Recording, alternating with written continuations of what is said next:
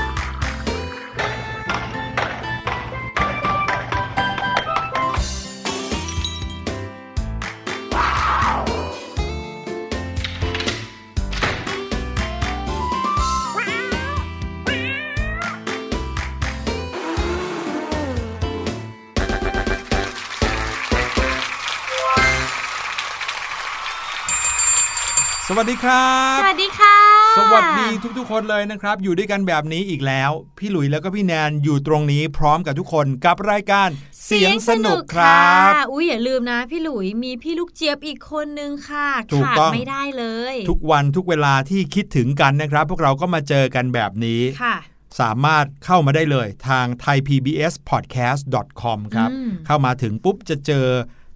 หมวดรายการมากมายเลย ของเราเป็นอันแรกเลยนะครับ กดเข้ามาในหมวดเด็กและครอบครัวค่ะเจอรายการอีกหลากหลายรายการอืมเลือกเลย เสียงสนุกคลิกเข้ามาเจอกันทั้งจะฟังวันนี้ฟังย้อนหลังฟังได้หมดเลยครับ ใช่ค่ะ เพราะว่า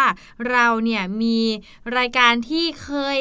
on air ไปแล้ว เก็บไว้ในครั้งเนี้ยโอ้โหนับเป็นกี่ร้อยล่ะพี่หลุย ใช่ครับเยอะมากเลยนะคะ ตั้งแต่ฟัปีกันที่แล้วอะโอ้ตั้งแต่ปีที่แล้วเลยนะคะ น้องๆสามารถฟังได้ฟังกี่รอบก็ได้ ฟังตอนไหนก็ได้ ใช่ ฟังอาจจะ forward ไปถึง ช่วงห้องเรียนสายชิลก็ได้ เพราะว่าห้องเรียนสายชิลของเราเนี่ยก็มีเรื่องราวความรู้ที่น้องๆสามารถนำไปใช้ในห้องเรียนจริง ๆ ได้ด้วยค่ะ ใช่ครับ โดยเฉพาะอย่างยิ่งนะครับ เรื่องเกี่ยวกับคำศัพท์ภาษาอังกฤษครับอืมพี่หลุยพี่แนนมีคำศัพท์ภาษาอังกฤษในหมวดต่างๆ มาฝากอยู่เรื่อยๆ เลยค่ะถ้าเกิดว่าฟังย้อนหลังไปเนี่ยก็สามารถที่จะจดเอาไว้อืมเพื่อจะได้เป็น คลังคำศัพท์ส่วนตัวของตัวเองได้ ใช่ค่ะ ยิ่งเรารู้คำศัพท์มากนะครับ เราก็จะสามารถสื่อสารด้วยภาษาอังกฤษได้มากขึ้นครับ อย่าว่าแต่ภาษาอังกฤษเลยค่ะพี่หลุย เราก็มีการคำนวณคณิตศาสตร์ ง่าย ๆ ให้น้องๆเข้าใจง่าย ๆ แล้วก็เอาไปใช้ในห้องเรียนถูกให้ต้คุองณครูงงไปเลยว่าเฮ้ยทำไมลูกศิษย์คนนี้ของฉันเนี่ยช่างเก่งจริงนี่ๆสามารถคิดคำนวณออกมาได้อย่างถูกต้องเลย บอกคุณครูด้วยว่ามาจากสูตรของรายการเสียงสนุก เอ้ย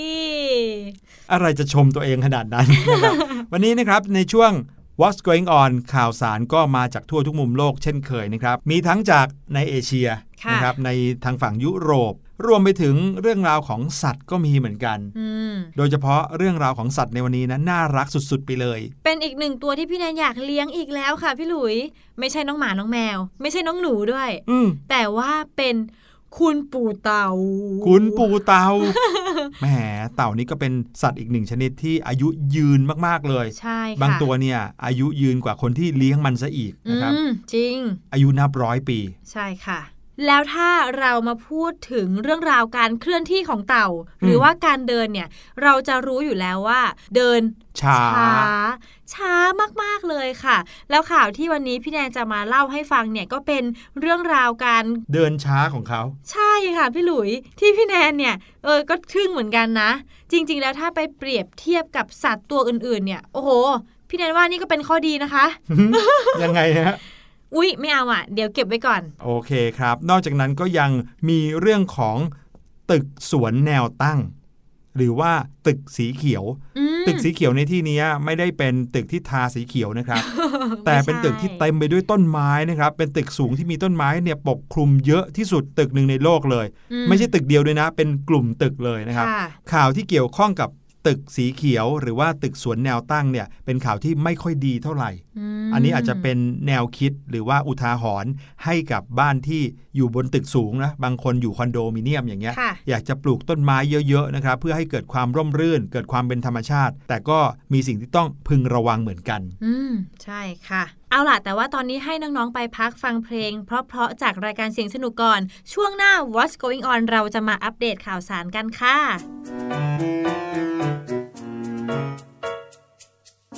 ตุ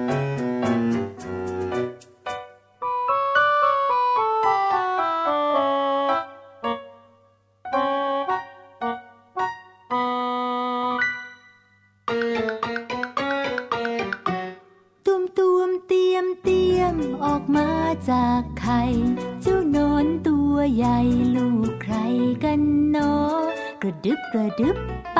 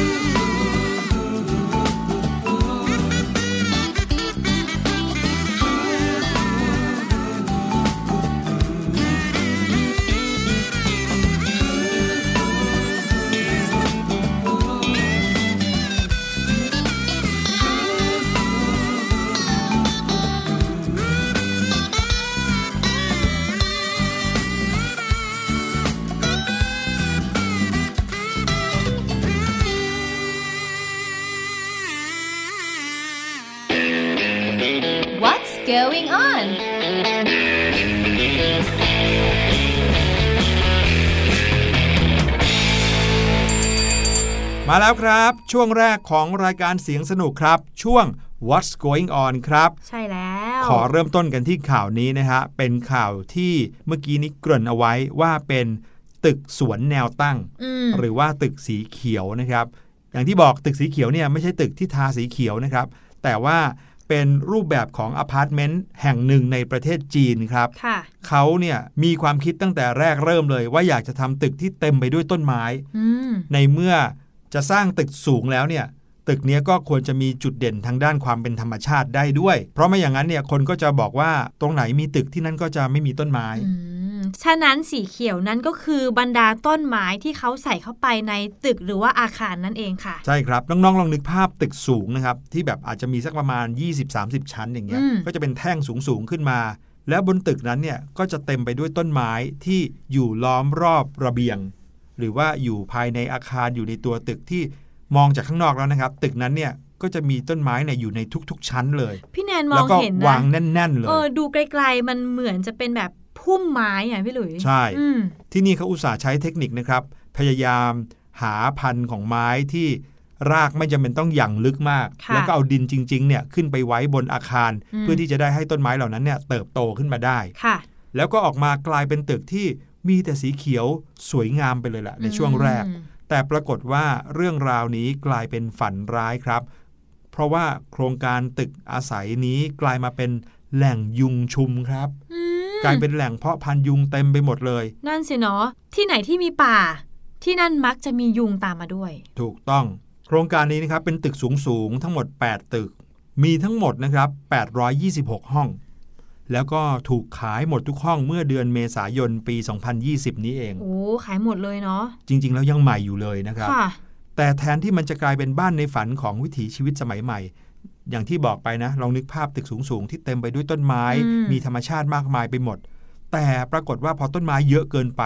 อาคารนี้ก็เริ่มที่จะแปรสภาพ คล้ายกับตึกถูกทิ้งร้างอืมที่มีแต่ไม้เนี่ยเลื้อยปกคลุมกลืนกินตึกไปเรื่อยโอ้ๆ ลองนึกถึงภาพตึกร้างที่ต้นไม้เนี่ยโอ้โหขึ้นมาแบบไม่หยุดเลยอะพี่แนนขึ้นนึกโดยไม่ถึงมีอะไรแบบกั้นเลยเป็นรูปภาพในภาพยนตร์อืมที่ผ่านช่วงวันสิ้นโลกมาแล้วอืมแล้วตามตึกเนี่ยก็จะมีต้นไม้มีขึ้นแบบแน่นทั้งหมดเลื้อยเลยใช่อืมเยอะไปหมดเลยค่ะ ปัญหามันไม่ได้จบลงตรงนี้นะครับ นอกเหนือจากการขาดการดูแลจากส่วนกลางที่ดีแล้ว ต้นไม้สีเขียวริมระเบียงเหล่านี้ของทุกห้องเลยนะ ก็กลายมาเป็นแหล่งเพาะพันธุ์ยุงชั้นดีเลยอืมมีครอบครัวยุงย้ายถิ่นฐานมาอยู่กับคนด้วย ปัจจุบันนะครับ ตึกทั้ง 8 ตึก 800 กว่าห้องนี้ มีคนอยู่อาศัยจริง ๆ ภายในตึกแค่ประมาณสัก 10 ครอบครัวเท่านั้นเองโอ้โหเหงาเลยนะเนี่ย ใช่เพราะว่าอะไรเพราะว่าสภาพมันเริ่มที่จะอยู่ไม่ได้แล้วอืมน้องๆลองนึกภาพนะครับ ถ้าเป็นตึกสูงเนี่ยยุงมักจะบินขึ้นไปไม่ถึงค่ะสังเกตว่าถ้าเราอยู่บนอาคารที่สูงมากๆอะชั้นบนๆจะไม่มียุงใช่เพราะว่ายุงบินขึ้นไปไม่ถึง แต่นี่กลายเป็นว่ายุงสามารถวางไข่ได้ทุกชั้นเลยอืม กลายเป็นว่าแม้จะชั้น 23 25 เนี่ยก็มียุงเพียบไปหมดเลยุยงก็บินขึ้นไปเรื่อยๆ บินขึ้นไปเรื่อยๆ ได้ ถูกต้องครับ ตามข่าวบอกว่าโครงการเนี้ยเริ่มสร้างมาในปี 2018 ค่ะ เขาก็ตั้งใจว่าอยากจะดึงดูดให้ผู้คนมาซื้อห้องซื้อที่อยู่ที่ตึกนี้ ด้วยแนวคิดที่ว่าสร้างสวนหย่อมริมระเบียงให้กับทุกห้องอืมถ้าซื้อห้องนี้ปุ๊บเนี่ยมาพร้อมต้นไม้เลยอืมไม่ต้องมาปลูกเองใช่มีค่ะแต่ต้นไม้ครึ้มเต็มไปหมดเลย แล้วก็ออกแบบตึกมาให้มีพื้นที่ให้ต้นไม้เติบโตมากมาย แต่ข้อเสียก็คือด้วยความที่ไม่มีใครดูแลอย่างจริงจังนะครับ ตึกทั้ง 8 หลังของโครงการนี้ก็ถูกพืชกลืนกินไปเรื่อยค่ะๆแล้วก็อย่างที่บอกดึงดูดยุง ดึงดูดแมลงต่างๆ เข้ามามากมายเลยนะครับอืมกลายเป็นว่าต้นไม้เนี่ยรกไปหมด พี่แนนเข้าใจเลยนะ เพราะว่าอย่างที่บ้านของพี่แนนเนี่ยนะคะ ก็มีสวนข้างบ้านเหมือนกันครับซึ่งสวนหรือว่าต้นไม้เนี่ยมันต้องการการดูแลเอาใจใส่ จริง ๆ เหมือนคนเหมือนสัตว์เลยนะครับ คือสมมุติว่าถ้าเราไม่ไปรดน้ำต้นไม้ก็เหี่ยวก็ครับ ตาย หรือถ้าช่วงที่เขาผลัดใบใบร่วงลงมาโอ้โหเต็มพื้นบ้านเลยเราค่ะไม่พี่กวาดหลุย เงี้ยก็รกไปหมด ใช่ หรือถ้าช่วงที่เขามีผลด้วยนะ แล้วผลของเขาเนี่ยมันหล่นลงมาแล้วหรืก็อดึงเน่าดูดแมลงต่างๆ อย่างเงี้ย ใช่ค่ะ ค่อนข้างต้องใช้การดูแล ซึ่งพี่แนนคิดว่าบางคนที่เขาซื้ออพาร์ตเมนต์แห่งนี้ในตอนแรก เขาอาจจะไม่ได้นึกถึงการดูแลหลังจากนั้นนะคะ ครับผม ถ้าเกิดว่าเป็นต้นไม้ที่ไม่ได้มีดอกมีใบอะไรมากมายเนี่ยก็ยังคงจะต้องการการดูแลรักษาด้วยการตัดแต่งกิ่งอยู่ดี ใช่ อันนี้น้องๆลองนึกภาพตามได้ว่า ถ้าเกิดว่าที่บ้านของเรามีต้นไม้เนี่ย เราก็คงต้องตามดูแลเขาไปเรื่อยอืมๆแต่ลองคิดดูสิครับว่าต้นไม้มากขนาดนี้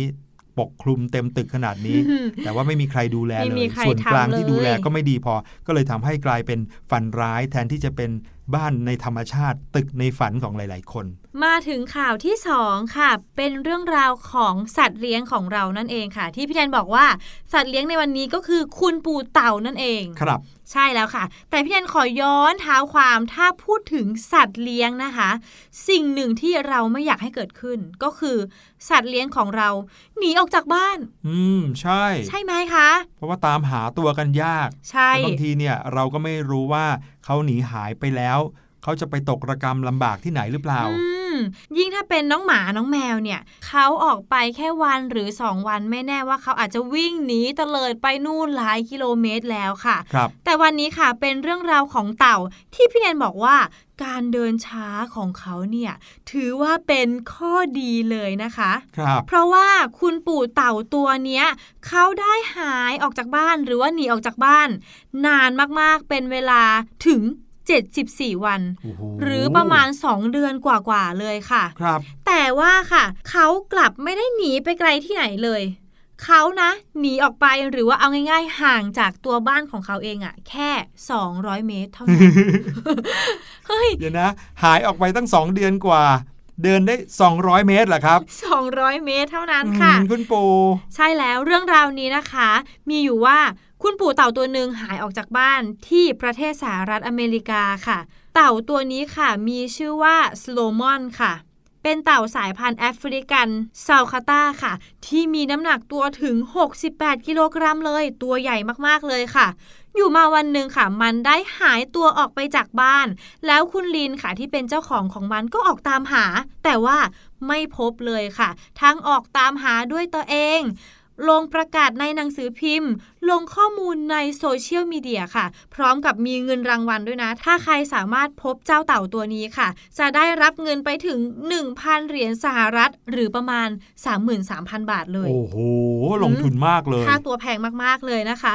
จนเวลาก็ล่วงเลยผ่านมาค่ะ จนถึง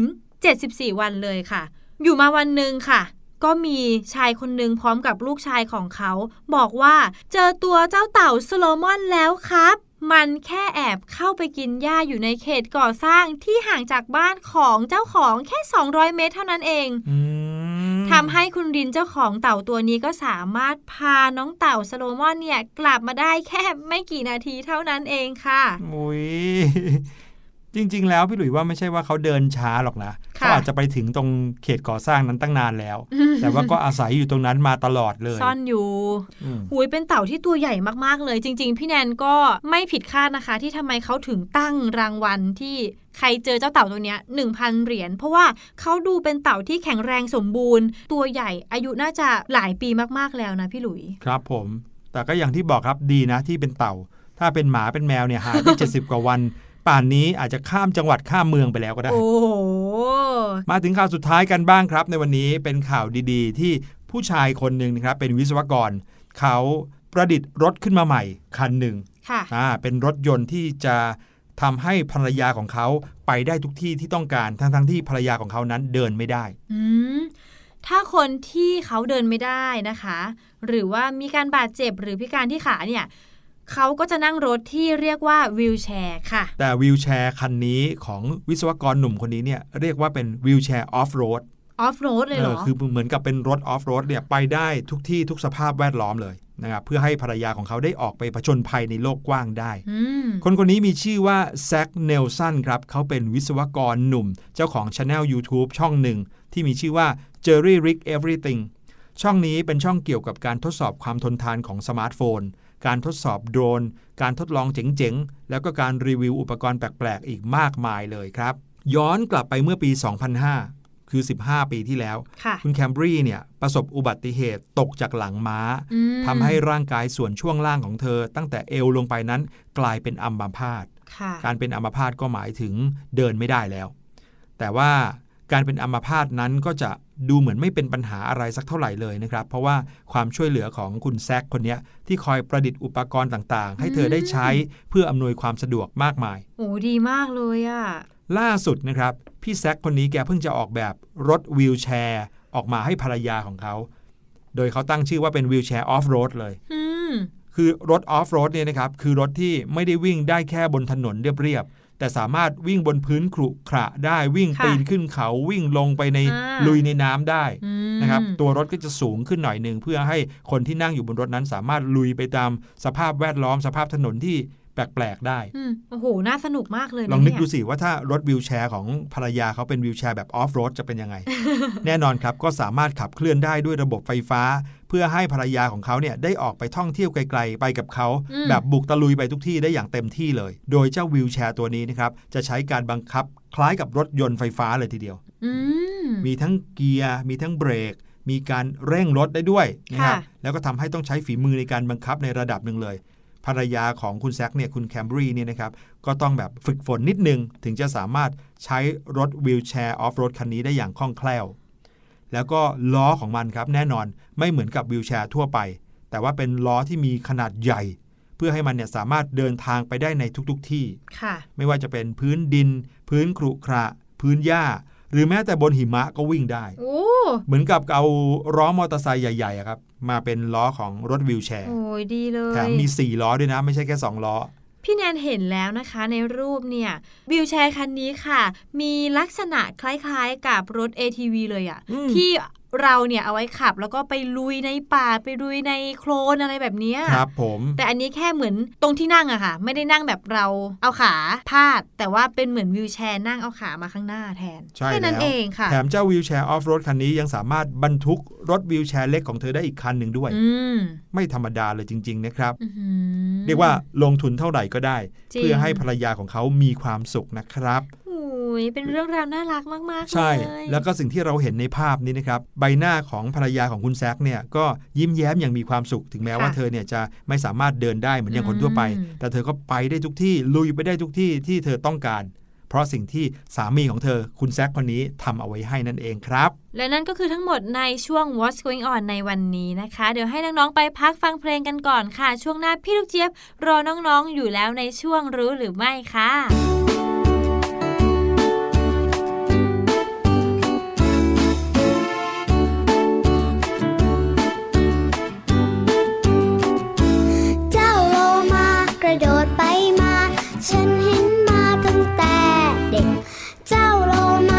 ระโดดไปมา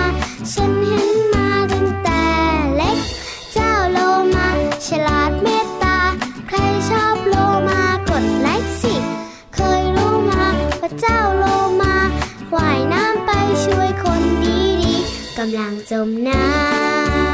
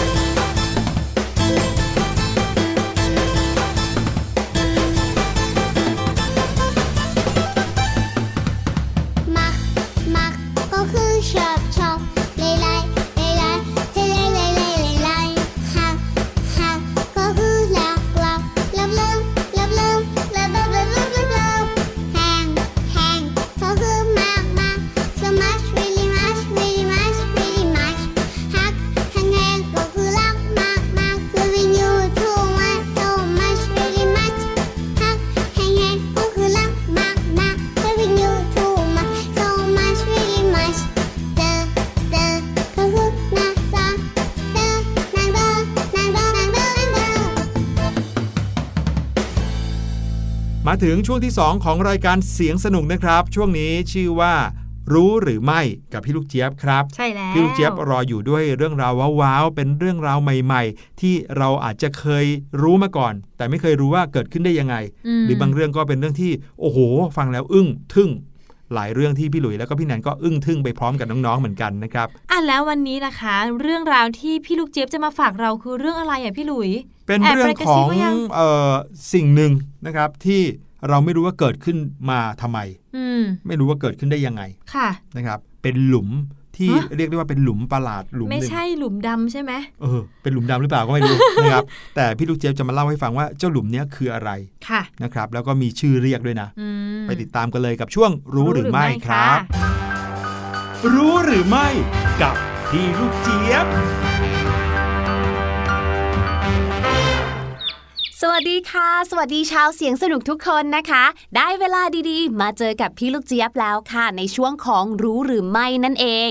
เมื่อวันก่อนค่ะ พี่ลูกเจี๊ยบเนี่ยนะก็เข้าไปใน Instagram แล้วก็เลื่อนดูข่าวไปเรื่อยๆ ที่จะมาแชร์ หรือว่ามาแบ่งปันกับน้องๆชาวเสียงสนุกด้วย ก็ได้ไปเจอรูปรูปหนึ่งค่ะ เป็นรูปที่เป็นแหล่งน้ำขนาดใหญ่ แต่ว่าตรงกลางของเขาเนี่ยนะคะ ก็มีหลุมขนาดใหญ่เหมือนกันแล้วน้ำก็แบบไหลเข้าไปในหลุมนั้น ดูเผินๆคือมันน่ากลัวมากๆเลยค่ะ จนพี่ลูกเจี๊ยบสงสัยว่าเจ้าหลุมนั้นเนี่ยมันคืออะไร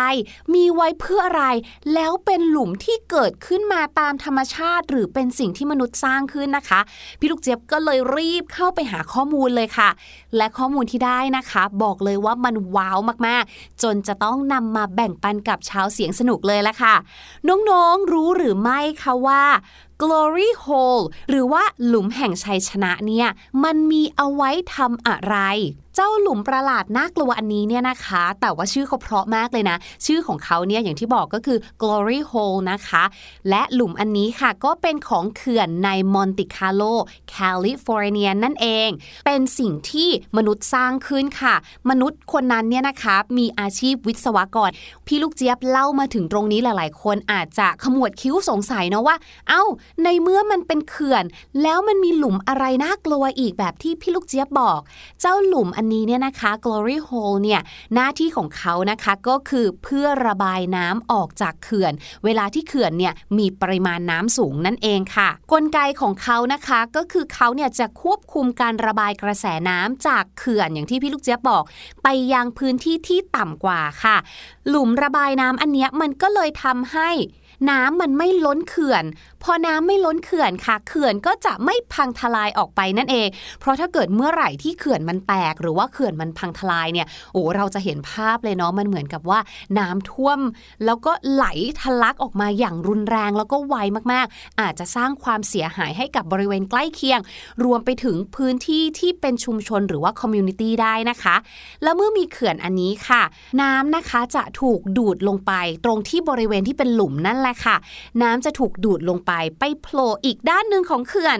ซึ่งอีกด้านหนึ่งที่บอกเนี่ยนะคะ ก็ถูกออกแบบไว้ให้รองรับน้ำที่ล้นกำลังของเขื่อนเอาไว้อยู่แล้ว เหมือนกับว่าเป็นการระบายสองต่อ ระบายจากปากเขื่อนข้างบนลงไปยังหลุมที่พี่ลูกเจี๊ยบบอกที่ชื่อว่า glory hole ใช่ไหมคะ แล้วพอถูกดูดลงไปปุ๊บ ข้างล่างหรือว่าอีกด้านหนึ่งของเขื่อน ก็ถูกออกแบบไว้ให้รองรับน้ำแล้วก็ไม่ล้นอีกต่อหนึ่งเหมือนกันค่ะแล้วแน่นอนค่ะด้วยรูปลักษณ์ภายนอกที่เห็นเนี่ยนะคะ แล้วก็ลักษณะที่ค่อนข้างแปลกตาจริง ๆ คือพี่ลูกเจี๊ยบเองเนี่ยนะคะ ได้เห็นภาพเขื่อนหลาย ๆ เขื่อนบนโลกใบนี้เนี่ยก็ยังไม่เคยเห็นเขื่อนที่ทำหลุมแบบนี้อยู่ในเขื่อนเองด้วย แล้วมันเป็นหลุมที่ดูน่ากลัวมากๆเลยนะทำให้คนหลายคนเนี่ยนะคะ ก็แบบแอบจินตนาการหรือว่าแอบเข้าใจผิดไปว่า หลุมนี้เนี่ยน่าจะเป็นปรากฏการณ์ประหลาดนะคะ ที่อาจจะมีตัวอะไรโผล่ออกมาหรือเปล่า หรือแม้กระทั่งเป็นหลุมที่เกิดจากแบบอุกกาบาตพุ่งชนหรือเปล่านะคะ ความจริงแล้วอย่างที่บอกไม่ใช่เลยค่ะ เป็นฝีมือของวิศวกรที่เขาคิดออกมาแล้วนะคะว่าจะช่วยแก้ปัญหาเรื่องของน้ำล้นเขื่อนนั่นเองค่ะ เอาละค่ะ ขอขอบคุณข้อมูลความรู้สนุกสนานดีๆ แบบนี้นะคะ จากเว็บไซต์ Flag Frog ด้วยค่ะ ส่วนวันนี้หมดเวลาของพี่ลูกเจี๊ยบแล้วเจอกันใหม่ครั้งหน้า สวัสดีค่ะ รู้หรือไม่กับพี่ลูกเจี๊ยบโอ้พี่หลุยไม่ใช่หลุมดำค่ะ ครับ มันคือหลุมที่วิศวกรเขาสร้างขึ้นต่างหาก จริงอืมๆตอนแรกพี่แนนตกใจพูดถึงหลุม พี่แนนชอบนึกถึงหลุมดำตลอดเลยครับแล้วหลุมดำเนี่ยคือมันจะดูด สูบทุกอย่างเข้าไปกใช่ไหลืมนทุกอย่างเลยเออแต่อันนี้นะถือว่ามีประโยชน์มากๆเลยนะคะ เนี่ยครับผมขอบคุณพี่ลูกเจี๊ยบมากๆเลยครับ กับเรื่องราวมีประโยชน์ในวันนี้ที่เอามาฝากกันครับค่ะไปพักฟังเพลงกันสักครู่ก่อนค่ะเดี๋ยวช่วงหน้ากลับมาห้องเรียนสายชิววันนี้จะพาน้องๆมาเข้าสู่ชั่วโมงภาษาไทยครับ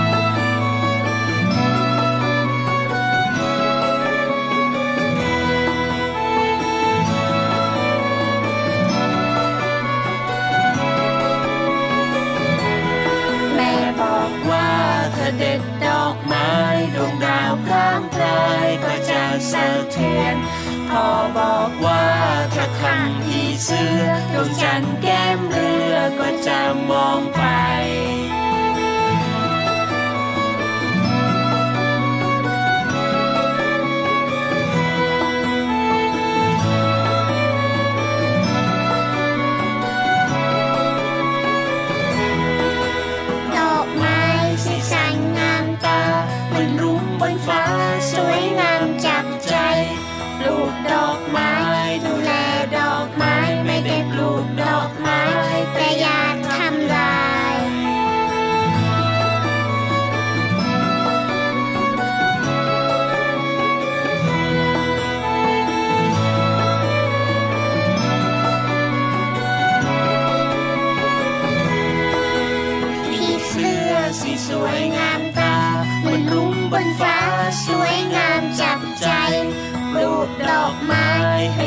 เสื้อไว้สักผีเสื้อไม่ได้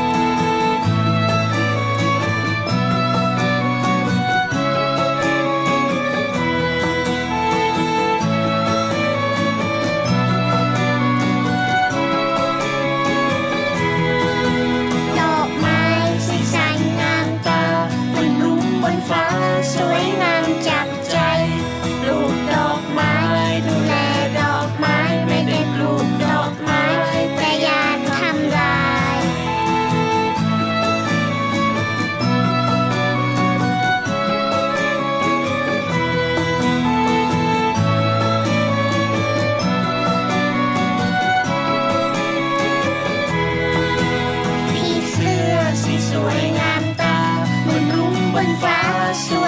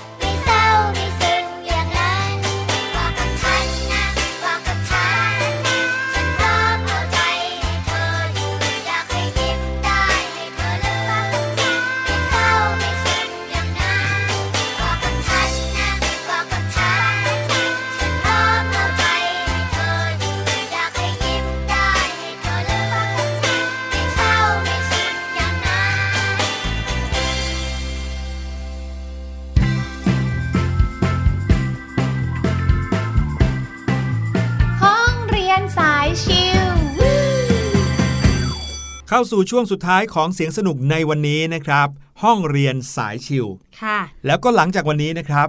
รายการเสียงสนุกของเราก็จะมีการปรับรูปแบบกันสักนิดหนึ่งเพื่อให้รายการอัปเดตทันสมัยอยู่เสมออม จะเป็นยังไงก็ติดตามกันได้ทุกวันเลยนะครับ ใช่แล้ว วันนี้ถึงคิวของวิชาภาษาไทย อยากจะเล่าให้ฟังถึงอีกหนึ่งอย่างนะครับ ที่เป็นเหมือนกับย่อยกว่าประโยคลงมานิดหนึง อืม เราเรียกว่าวลี วลีเนี่ย ไม่ใช่ชื่อของใครนะครับ ไม่ใช่ว่าชื่อพี่คนนี้ชื่อวลีไม่ใช่อ่าค่ะวลีคือกลุ่มคำหรือว่าเป็นคำตั้งแต่สองคำขึ้นไปมารวมกัน แต่ใจความยังไม่สมบูรณ์ครับ ไม่เหมือนกับประโยคที่พูดออกมาทั้งประโยคเนี่ยใจความสมบูรณ์แล้วสองคำขึ้นไปเหมือนกัน แต่ครับว่าพอมารวมกันแล้ว มีความสมบูรณ์เลย รู้เรื่องเลยว่า เกิดอะไรที่ไหนเมื่อไหร่อย่างไร ใช่ เหมือนอย่างพี่หลุยไปเที่ยวกับพี่แนน ค่ะ ฟังแล้วก็รู้เลยว่ามีประธานก็คือพี่หลุยใช่ไหมครับ อืมไปเที่ยวไปเที่เป็ยนวกริยากรรมก็คือพี่แนน พี่หลุยไปเที่ยวกับพี่แนน ใช่ แต่วลีเนี่ยมันคล้ายประโยคตรงที่ว่าเป็นคำมารวมกัน แต่ฟังแล้วหรือว่าอ่านแล้วเนี่ยยังใจความมันยังไม่สมบูรณ์อะ อืยังไม่รู้ยังมีคำถามต่อ เช่นคำว่า อ่านหนังสือ อืม ใครงงไหม อ่านล่ะคะ ใช่ ถ้าเกิดน้อง ๆ ได้ยินคำว่า อ่านหนังสือน้องๆก็จะงงว่าแล้วยังไง ใครอ่าน อ่านตอนไหนอ่านอะไรเอออ่านอะไร หรืออย่างเช่นคำว่า กินข้าว ใครกินข้าวคะเออฟังแล้วมันยังมีคำถามต่อนะอืมนะใช่ครับแล้ว นั่นก็คือใจความเนี่ยมันยังไม่สมบูรณ์นั่นเองค่ะ ซึ่งเราจะเรียกสิ่งนี้ว่าวลีค่ะ ครับผมขอทวนเรื่องของประโยคนิดนึงก่อน เพื่อค่ะจะได้ไปอธิบายคำว่าวลีได้นะครับ ประโยคก็มี ประธานกริยากรรมใช่ไหมอืมประธานคือผู้ที่มีอำนาจในประโยคนั้นคือเป็นคนทำค่ะ ส่วนกริยาก็คือท่าทางของประธานที่ทำอืมและกรรมก็คือคนที่ถูกประธานกระทำค่ะ แต่ถ้าเป็นวลีเนี่ยจะขาดไป ก็คือว่าขาดประธาน หรือบางทีขาดขาดกริยากริยาอะไรแบบนี้นะครับ ส่วนที่สำคัญก็คือประธานกับกริยาเนี่ยไม่ได้ถูกบรรจุเข้าไว้ค่ะบางทีมีแต่ประธานบ้าง บางทีมีแต่กริยาบ้าง หรือมีกริยากับกรรม อย่างเช่นอ่านหนังสือที่เรายกตัวอย่างไปค่ะ ใช่แล้วครับ ถึงแม้ว่าวลีเนี่ยนะครับ มันจะเป็นสิ่งที่ฟังแล้วยังไม่สมบูรณ์ค่ะแต่วลีก็มีประเภทของวลีเหมือนกัน เราจะสังเกตว่าวลีนั้นเป็นวลีชนิดไหน ได้จากคำขึ้นต้นของกลุ่มคำนั้นๆนะครับ วลีมีทั้งหมด 7 ชนิดค่ะ วันนี้จะพาไปรู้จักกันนะครับ ชนิดแรกค่ะก็คือนามวลีค่ะ นามวลีจะขึ้นต้นด้วยคำนาม เช่น โรงเรียนของเรา บ้านของเธอ บ้านของเธอ บ้านของฉันอืมฟังแล้วก็จะงงว่าบ้านของเธอแล้วยังไงนะครับ ชนิดที่ 2 คือสรรพนามวลี จะขึ้นต้นด้วยคำสรรพนาม เช่น พี่หลุยส์บอกกับน้องๆว่า เขาทั้งหลายเนี่ยคำว่าเขาเนี่ยครับคือคำสรรพสรนารมพนาม ชนิดที่ 3 นะคะก็คือกริยาวลีค่ะ กริยาวลีก็ขึ้นต้นด้วยคำกริยา เช่น ดีดสีตีเป่า ทั้งดีดทั้งสีทั้งตีทั้งเป่าเนี่ยเป็นคำกริยาหมดเลย ใช่ค่ะ แต่พอฟังแล้วเราก็จะถามงงต่อว่า แล้วแล้วยังไงไง ต่อไปนะครับชนิดทีสี่ 4 คือ วิเศษวลีครับ วิเศษวลีก็จะขึ้นต้นด้วยคำวิเศษ เช่นคำว่า งามเหลือหลาย ชนิดที่ 5 นะคะก็คือบุพบทวลีค่ะ บุพบทวลีก็ขึ้นต้นด้วยคำบุพบท เช่น สู่จุดหมายปลายทางครับคำว่าสู่เนี่ยนะคือคำเชื่อมประโยคค่ะก็คือบุพบทนั่นเองอยู่ดีๆ พี่หลุยบอกพี่แนนว่าสู่จุดหมายปลายทาง พี่นันก็ทำหน้างงเลยค่ะน้องใครๆเหรอใครจะไปไหนเหรอชนิดที่ 6 คือสันธานวลีครับ เป็นสันธานวลีก็จะต้องขึ้นต้นด้วยคำสันธาน เช่น แต่อย่างไรก็ดีอืมแต่อย่างไรก็ดีคำว่าแต่เนี่ยคือคำเชื่อมชค่ะนิดหนึ่งนะครับ คือคำสันธาน อยู่ดีๆ พูดว่าแต่อย่างไรก็ดีเนี่ย ความยังไม่สมบูรณ์ใช่ยังไม่จบประโยคใช่นะครับค่ะดังนั้นมันก็เลยเป็นคำวลีด้วยเหมือนกันนะครับและชนิดสุดท้ายนะคะก็คืออุทานวลีค่ะ สังเกตได้จากการมีคำอุทานต่างๆ ขึ้นต้นนั่นเองเช่นง่ายมากเลยอย่างเช่น โอ้ตัวเราเอ๋ยอ๋ออยู่ในเหมือนกับเป็นบทประพันธ์ก็มีนะใช่โอ้ตัวเราเอ๋ย ฟังดูแล้วคำว่าโอ้เนี่ยเป็นคำที่ไม่ได้มีความหมายอะไรอืมนอกจากเป็นคำอุทาน เอาละครับ วันนี้น้องๆ คงจะรู้จักวลีมากยิ่งขึ้นค่ะนะครับ วลีเนี่ยพูดง่าย ๆ ก็คือคำที่พูดออกมาเนี่ยได้ใจความในตัวเองแล้วแหละแต่มันยังไม่สมบูรณ์อืมนะครับ ไม่ครบทั้งความเป็นประธานหรือความเป็นกริยาค่ะก็คือว่าฟังแล้วยังต้องการข้อมูลเพิ่มอืมนะครับยังไม่รู้ว่าสิ่งที่พูดหรือว่าเขียนอยู่นั้นเนี่ยหมายความว่าอะไร ทั้งหมดก็คือห้องเรียนสายชิวในวันนี้ครับ และเสียงสนุกในวันนี้ก็หมดเวลาลงแล้วนะคะ พี่แนน พี่หลุยแล้วก็พี่ลูกเจี๊ยบต้องขอตัวลาน้องๆไปก่อนแล้วค่ะ พบกันใหม่ในครั้งหน้าวันนี้ สวัสดีค่ะ สวัสดีครับ